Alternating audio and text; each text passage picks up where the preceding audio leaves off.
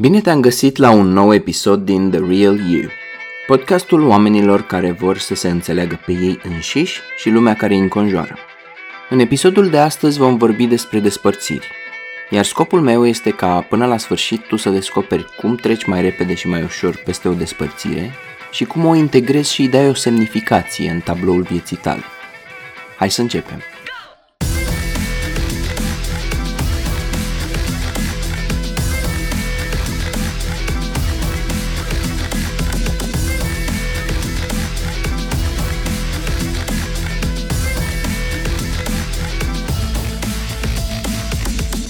Există cazuri când despărțirea e doar așa, un joc psihologic de a șoarecele și pisica. Adică știu cupluri care s-au despărțit și s-au reîmpăcat de vreo 37 de ori, doar în ultimii câțiva ani. Episodul de astăzi nu este pentru cei care doar au luat o pauză de la relație sau care urmează să se reîmpace în următoarele două zile. Este pentru acele cazuri unde s-a rupt lanțul de iubire și e nevoie să accepte despărțirea, ruperea relației ca pe o realitate. Este pentru oamenii care vor să găsească puterea să meargă mai departe. E super greu să pui în cuvinte ruperea unei relații. Sunt multe lacrimi, e o durere care nici nu poate să fie descrisă cu ușurință. Iar în anumite momente ai impresia pur și simplu că nici nu o să-i faci față. Iar când se lasă seara și rămâi singur sau singură cu gândurile tale, parcă atunci e cel mai greu. Am crezut că o să fie diferit de data asta, pentru că a început atât de frumos. Mă uit înapoi și mi-amintesc atâtea momente frumoase și atâta iubire și uite cum s-a terminat totuși. Minunea. E tare greu să iubești atât de mult pe cineva care nu te iubește suficient de mult încât să vrea să lupte pentru tine. Poate că e ca și cum aș înțelege prin ce treci, dar adevărul e că nu înțeleg cu adevărat prin ce treci. Pentru că fiecare om fiind unic o să experimenteze durerea, respingerea, abandonul în feluri diferite. Unul dintre motivele pentru care despărțirile dor este că ai investit emoțional într-un viitor imaginar împreună, iar acum visul se destramă, se năruie. În plus, cu toți avem tendința să idealizăm persoana iubită, să uităm că e om. Cam asta e dragostea romantică în esență. Adevărul e că o relație serioasă de cuplu nu e un lucru ușor de gestionat. Atunci când aveți un anumit nivel de profunzime în relație, dragostea dintre tine și partener te poate duce pe niște culme ale bucuriei și împlinirii pe care nici nu știi că poți să le atingi. Doar că te va pune față în față și cu aspectele cele mai neplăcute din ființa ta, partea mai întunecată, de umbră, și uneori vei trăi momente de frustrare probabil mai intense decât vei trăi cu oricare altă persoană. Așa e viața de cuplu. Cuplu e o călătorie în doi, în care sunteți pur și simplu parteneri de drum. În cultura populară, în basme, filme, desene animate, povești, se vizează adeseori la iubirea romantică în care cei doi rămân împreună pentru totdeauna. Noroc cu interpreți de muzică precum Adele, care ne aduc aminte că dragostea mai și doare, mai ales atunci când firul se rupe, iar cei doi pleacă pe cărări diferite. Îmi pare rău că treci prin asta. Ceea ce pot să-ți promit este că vei vedea cu totul altfel lucrurile în câțiva ani de acum încolo, când te vei uita înapoi. Bineînțeles, când ești în mijlocul vâltorii de sentimente, nu te ajută cu mult să auzi chestia asta.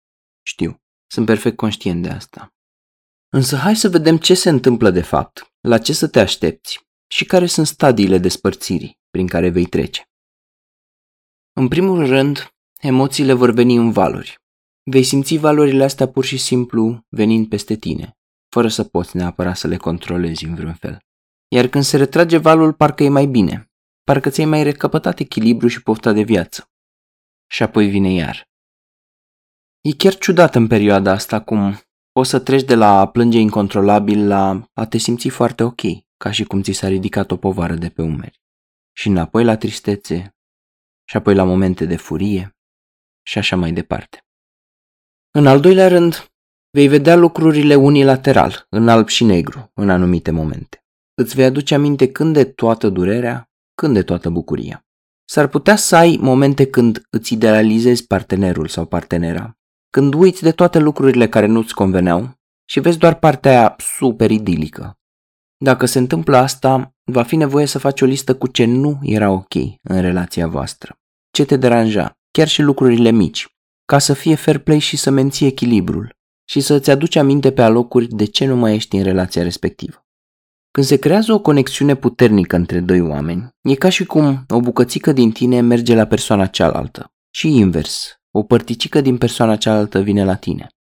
Iar când se produce ruptura, e ca și cum ai smulge brusc acel ceva. Pentru că atunci când iubești pe cineva, asimilezi o parte din persoana respectivă ca și cum ar fi parte din tine. Îl faci sau faci parte din identitatea ta. Relațiile de cuplu sunt ca un contract, ca o înțelegere între cei doi, că voi fi aici pentru tine și că vei fi aici pentru mine. De aia apare sentimentul de furie, ca o reacție la încălcarea acestui contract, a înțelegerii dintre cei doi. Iar durerea, cum spuneam, este datorată năruirii visului pe care l-am creat împreună. Și în plus, îți mai și lipsește o parte din tine. Trebuie să știi că e vorba de un proces, e un drum, e o călătorie. Nu o să îți revii de azi pe mâine. Nu o să te trezești cu inima împăcată într-o dimineață. Nu așa funcționează. Iar dacă ai impresia că poți să îți revii de azi pe mâine, e o păcăleală. E un proces și e nevoie să treci prin el. Adevărul e că, după o relație de profunzime, despărțirea e traumatică la nivel emoțional. Cum spuneam, la capătul tunelului se află resemnificarea evenimentului și integrarea lui în viața ta. Ai căzut, te ridici. Călătoria asta în care ai pornit, poate fără să-ți dorești, e o călătorie cu învățături, cu oportunități de creștere. E adevărat că doare când treci prin ea, dar apoi e ok și o să ieși mai bine pe partea cealaltă.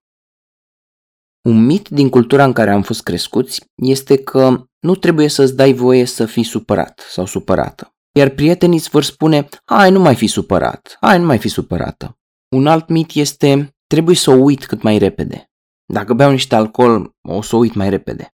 Dacă mă cuplez repede cu cineva, mă va ajuta să-l uit. Și la nivelul creierului, al neurologiei tale, și la nivelul emoțiilor, treci prin echivalentul unui sevraj prin care trece un toxicoman atunci când renunță la droguri. Sunt momente când gândești și te comporți irațional. Ai episoade de disperare și de panică pe alocuri. Devii susceptibil la iritabilitate, îți pierzi apetitul, treci prin momente de depresie, de lipsă de energie și așa mai departe. Chiar dacă nu pare, durerea asta e temporară. E ca un copil rănit, care plânge și are nevoie să-l îmbrățișezi și să-l mângâi și să-l strângi în brațe și să-i spui că va fi ok. Partea asta din tine care simte durerea nu vrea să-ți facă rău, ci din contră. Ea este cea care e rănită și care are nevoie de consolare. Așa că tratează-o ca atare. Hai să vedem care sunt stadiile prin care treci. Cu mențiunea că trecerea nu e liniară și algoritmică. Te vei duce de la un stadiu la altul cam după cum bate vântul. Unul dintre stadii este disperarea de a înțelege, în stadiul ăsta tot reiei scene din relație în mintea ta. E o fază de confuzie și de dezorganizare și te gândești la tot felul de variante și vrei să-ți explici cu orice preț. Ai și momente de claritate, doar că după ele vin momente când te strădui din răsputeri să-ți explici ce naiba s-a întâmplat și să te convingi pe tine sau pe oamenii care sunt dispuși să te asculte și să vorbească cu tine despre o idee sau alta. Te întrebi cine o fi de vină, cine o fi greșit, dintre noi doi oare de ne-am despărțit. O altă fază este negarea. Este faza când nu crezi cu adevărat că relația s-a încheiat. Este faza când încă mai suni persoana, încă îi mai trimis mesaje și când nu-ți răspunde, crezi că motivul pentru care nu-ți răspunde e că o fi ocupat, nu o fi disponibil momentan. Ai luptat atât de mult să păstrezi relația, chiar și atunci când ți-ai dat seama că e dureros să rămâi în ea. Iar ideea de a trăi fără relație e încă inacceptabilă pentru tine. Oare cum să cred că ai plecat de lângă mine. Oare cum să cred în brațe la nu știu cine? În momentul ăsta încă mai nutrești convingerea că relația poate fi salvată. Te gândești că o schimbare mică poate să vă aducă din nou împreună. Mulți oameni care s-au despărțit se trezesc la ușă cu fostul partener de cuplu sau cu fosta parteneră, în stadiul ăsta. O altă fază este furia, când îți vine să arunci toate lucrurile pe care ți le-a dat. În cuvintele lui Nicolae Guță, toate pozele cu tine am să le rup până mâine. Nu mai pot să le privesc, căci de tine mi-amintesc. Sau, cum cântau cei de la Albatros, și am să te blestem la biserica de lemn, când ți-o fi calea mai grea, să te ajungă mila mea. Când ți-o fi drumul mai greu, să te bată Dumnezeu.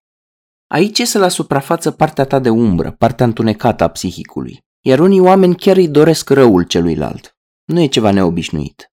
E momentul când ți se pare super nedrept că cealaltă persoană poate să intre într-o altă relație, de exemplu, să iubească pe altcineva, să-i meargă bine. E acea furie generată de faptul că un contract a fost încălcat. Însă, în realitate, furia este ceea ce în psihologie numim o emoție secundară, o emoție care acționează drept paravan, ca să ne protejeze de alte emoții mai adânci aflate în spatele ei. Aici este vorba de durere și de dezamăgire, precum și de frica de necunoscut și de ambiguitatea și neclaritatea de lipsa reperelor în care te-a proiectat despărțirea prin care treci. Aici poate să apară și furie direcționată către tine însuți. Iar faptul că treci prin toate astea e un semn că lucrezi cu emoțiile tale, că treci prin ceea ce ai nevoie să treci. O altă fază este negocierea sau tocmeala. Pe engleză se numește bargaining.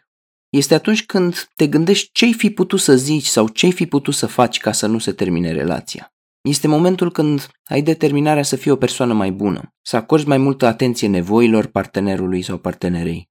Și consider că asta o să peticească toate neajunsurile relației. Te gândești că poate, dacă nu spuneai cuvintele alea sau dacă ai fi petrecut mai mult timp, poate că nu s-ar fi rupt relația.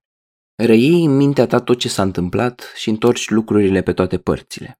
Însă neacceptarea asta nu schimbă cu mare lucru realitatea. Realitatea e că dacă ai fi putut să faci unele lucruri diferit, le-ai fi făcut. Altfel, ai făcut ce ai putut și cât ai putut la momentul respectiv. Atunci când te tocmești cu realitatea, încerci să îți asumi întreaga responsabilitate pentru toată relația și să te convingi pe tine că ai mult mai mult control asupra realității decât ai cu adevărat. Însă adevărul este că e nevoie de doi oameni în ecuație, de unde și expresia anglofonă It takes two to tango. E nevoie de doi oameni ca să ai un dans de tango. O altă fază prin care poți să treci este recăderea. Foștii consumatori de droguri sau de alcool, aflați în recuperare, sunt notorii pentru faptul că se mai întâlnesc cu o travă lor preferată de câteva ori pe drumul recuperării. Oamenii care s-au despărțit se mai pot împăca poate o dată sau de 15 ori, în speranța că de data asta va merge. Este ca în ciclul sevrajului, care devine insuportabil, urmat de euforie, care e urmată de partea de dezamăgire. Din păcate, Mulți oameni au nevoie să treacă prin acest ciclu de câteva ori, înainte să dea drumul celeilalte persoane. Întâlnirile astea sunt de obicei foarte intense, fie pe partea cu sexul, fie pe partea de ceartă și scandal, fie pe partea de pasiune emoțională, sau toate trei.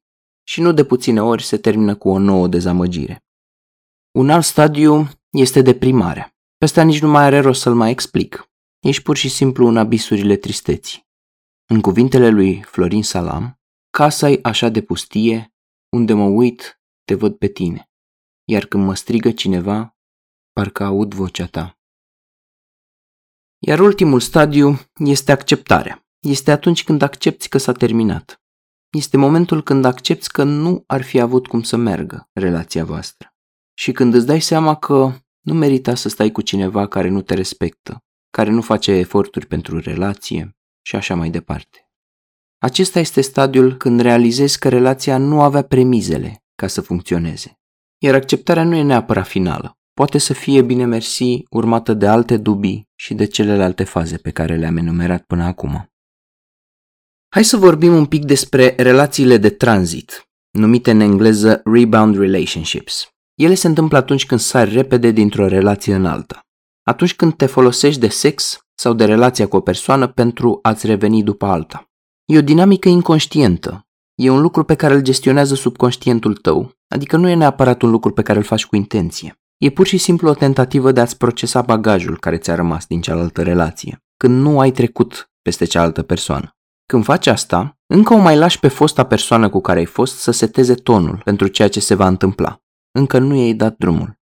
Chiar dacă tu ai fost persoana care a luat inițiativa și a făcut pasul despărțirii, cel care a părăsit-o pe cealaltă persoană, tot e posibil să vrei să te vezi cu cineva pentru că tot e posibil să-ți fie foarte dor de anumite aspecte de la persoana respectivă. Relațiile astea escalează foarte repede, poate de 5 ori, de 10 ori mai repede decât o relație normală, mai ales în plan fizic. Sunt relații conduse de pasiune, de dorință fizică mult mai mult decât de autenticitate. Oamenii aflați în relații de tranzit deja vorbesc despre planuri de mutat împreună, de vacanțe, mergeți împreună la o nuntă, la botez, la evenimente de familie, îți prezinți partenerul prietenilor. Relațiile astea au un caracter exploziv și merg cu o viteză supersonică, apoi se izbesc de zidul realității și se autodistrug, în cele mai multe cazuri. Sunt bazate pe ceea ce numim în psihologie fenomenul transferului, pentru că persoana cu care te-ai cuplat în relația de tranzit îți amintește de fostul sau de fosta, așa că îți transferi gândurile și sentimentele pe persoana respectivă. Nu îi vezi pentru ceea ce sunt, ci îi tratezi ca pe un surogat al persoanei pierdute. Relațiile astea sunt bazate pe proiecție. Practic, folosești altă persoană ca pe o pânză pe care proiectezi tot ce ți-ai dorit, tot ce îți lipsește și nu îi dai șansa să se arate cu adevărat, în mod autentic.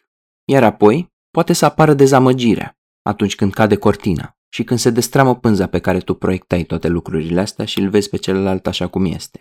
În relațiile de tranzit, practic, pui petice de scoci peste crăpăturile din relație. Ignori elefanții de pe canapea. Deși șansele sunt de regulă împotriva relațiilor de tranzit, iar pronosticul nu e cel mai optimist, există și cazuri când relațiile de tranzit se transformă în relații trainice, solide, iar cei doi rămân împreună pe termen lung.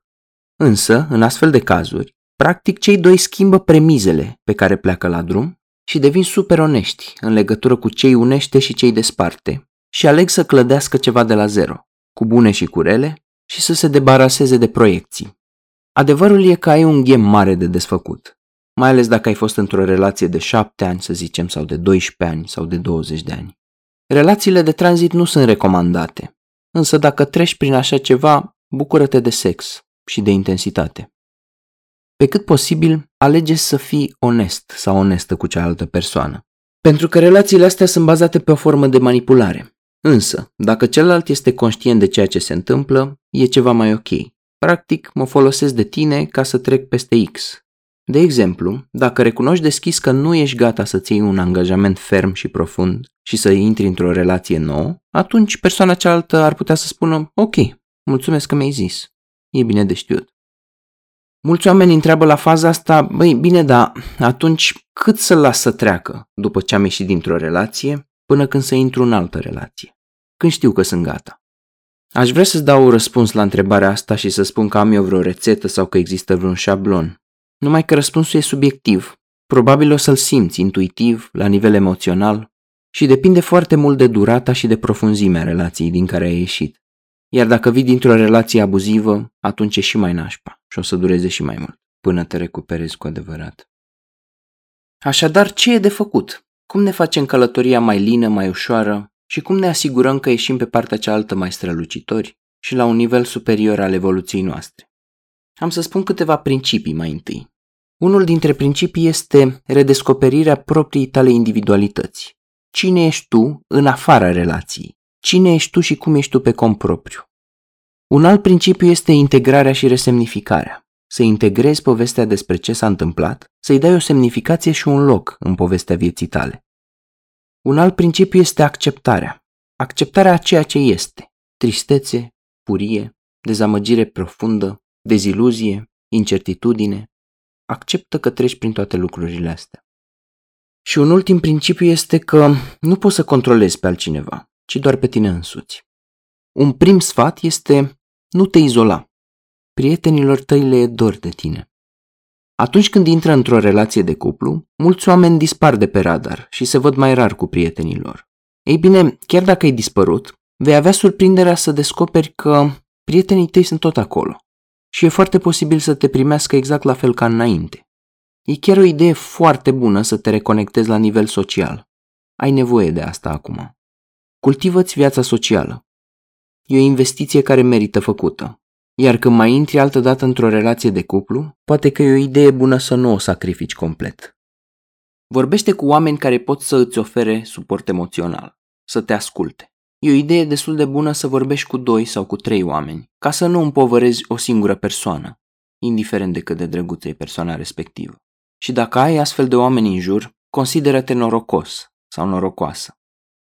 Foarte important, nu apela la soluții care alimentează problema. Mă refer aici la alcool și droguri.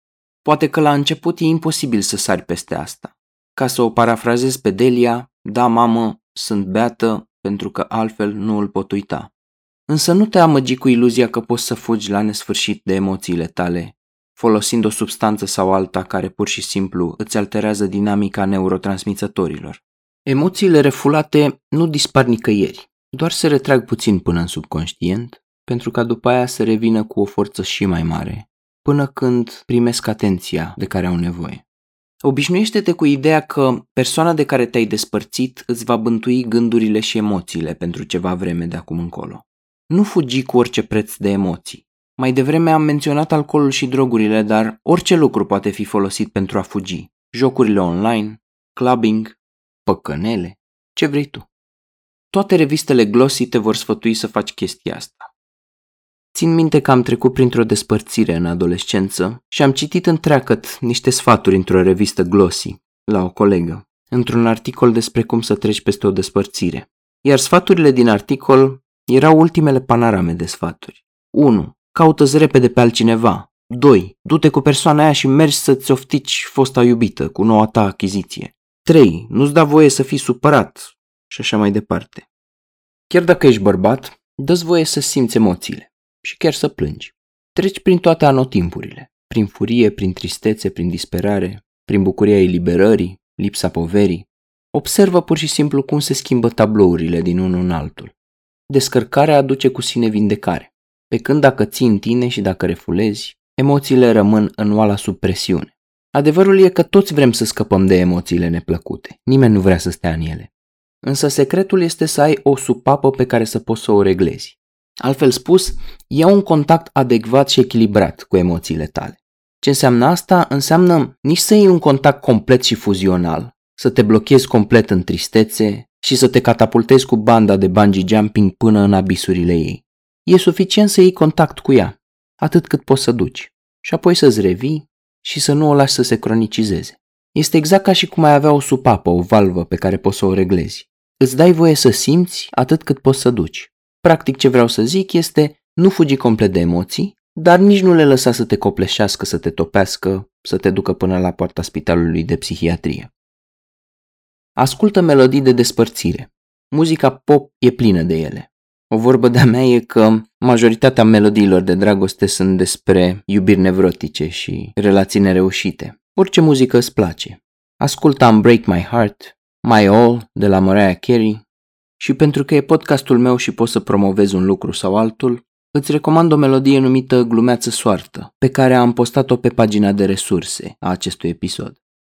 E o vorbă care spune că atunci când asculți melodiile astea și te simți normal, treci pur și simplu prin experiența melodiei. Însă atunci când treci printr-o despărțire, simți fiecare dintre versurile astea în celulele corpului tău.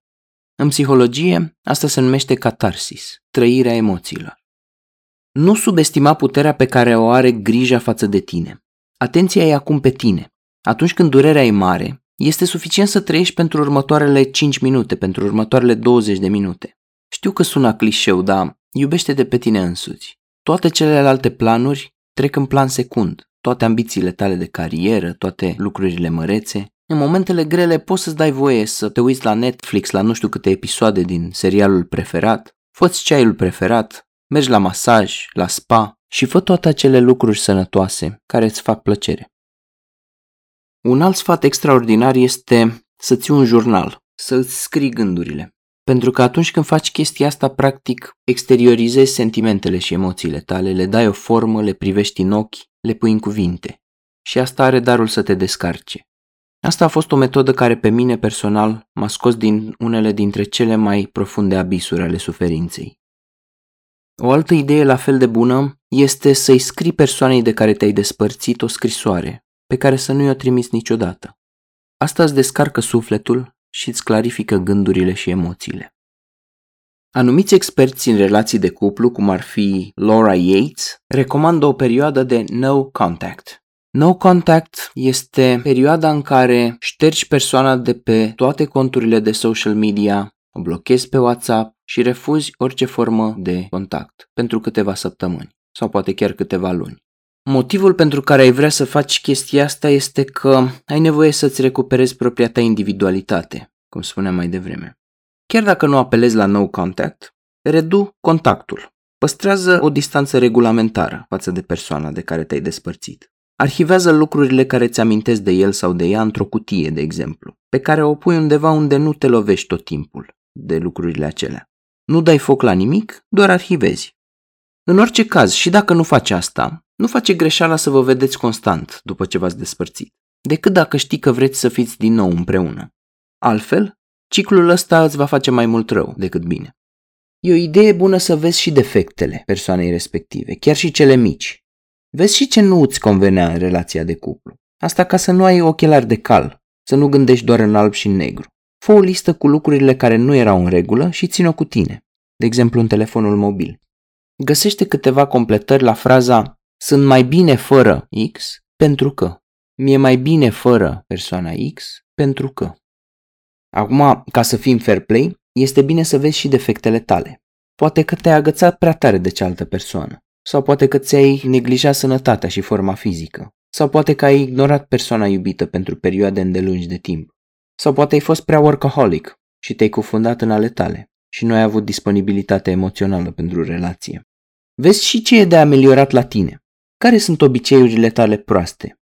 Poate că te lupți cu alcoolism, cu workaholism, cu o problemă pe care o ascunzi față de lumea exterioară, dar pe care nu ai cum să o ascunzi față de tine. Poate că te-ai mințit pe tine pentru perioade îndelungi de timp. Ce te face nefericit? Ce te face nefericită? Ia în considerare ca în viitorul apropiat sau pe termen mediu să lucrezi la lucrurile astea. Pentru că oamenii împliniți sunt oameni mai atrăgători. În același timp, ca să întoarcem din nou moneda, fă o listă cu toate punctele tale forte, pentru că odată cu o despărțire ne pierdem și încrederea în noi și valorizarea propriei persoane. Putem să ajungem să ne simțim ca ultimul om pentru că am fost părăsiți, de exemplu. Nu te baza pe cineva să îți confere valoare din exterior. Fă o listă cu punctele tale forte. Gândește-te la perioada prin care treci ca la un nou început, pentru că asta și e. Întoarce-te la un moment din trecutul tău când nu erai într-o relație de cuplu. Cum funcționai atunci când erai autonom sau autonomă? Ce lucruri îți făceau plăcere? Ba chiar, într-unul dintre momentele de elan și de pozitivism, întreabă-te unde te vezi peste 5 ani. Care e viziunea ta pentru viața ta în viitorul apropiat și pe termen mediu? Ba chiar îndrăznește să-ți faci în minte un scenariu pozitiv. Dacă lucrurile ar ajunge să fie super bine și să se răsucească în favoarea mea, unde aș fi peste câțiva ani, nu mâine, cu viața mea? Ce fel de partener sau de parteneră aș avea? Ce fel de carieră aș avea? Ce hobby-uri aș îmbrățișa? Transmută valul ăsta puternic de energie în ceva constructiv. Construiește-ți o viziune pentru o viață mai împlinită. Atunci când ai tendința să te focalizezi prea mult pe cealaltă persoană și felurile cum te-a afectat și ce ți-a zis, cât de nedrept a fost, oprește-te pentru câteva momente și întoarce-te la tine și gândește-te, mă, dar eu nu am ceva care să mă preocupe legat de mine? Eu n-am ceva mai bun de făcut? Căror lucruri din viața ta poți să le acorzi atenție? Ai mare grijă la presupoziții și la gândirea disfuncțională, în alb și negru. De regulă, genul ăsta de gândire conține cuvinte de tipul niciodată sau nimeni sau toți. Țin minte că în 2010 am trecut printr-o despărțire foarte grea, care m-a făcut să apelez la psihoterapie. Și țin minte că îi spuneam terapeutei mele, mi-e foarte teamă că nu o să mai găsesc niciodată pe cineva ca ea. Iar replica terapeutei a venit scurt și tăios. M-a privit în ochi și mi-a zis, așa e, ai dreptate, nu o să mai întâlnești pe nimeni ca ea. Țin minte că am simțit un nod în gât. După ce că eram amărât, mi-a mai zis și chestia asta. Dar după asta a continuat, cu niște vorbe care mi-au dat speranțe și aripi. Mi-a zis așa, vei întâlni alte tipe care vor fi ca ele, pentru că, bineînțeles, fiecare om e unic. Fă ce poți ca să oprești ruminațiile. Ce sunt ruminațiile? Sunt gânduri repetitive, obsesive, care apar adeseori în mod nedorit în mintea ta și se tot repetă, se tot repetă, se tot repetă. Ideea cu jurnalul scris s-ar putea să fie cea mai bună aici, pentru că te ajută să le exteriorizezi.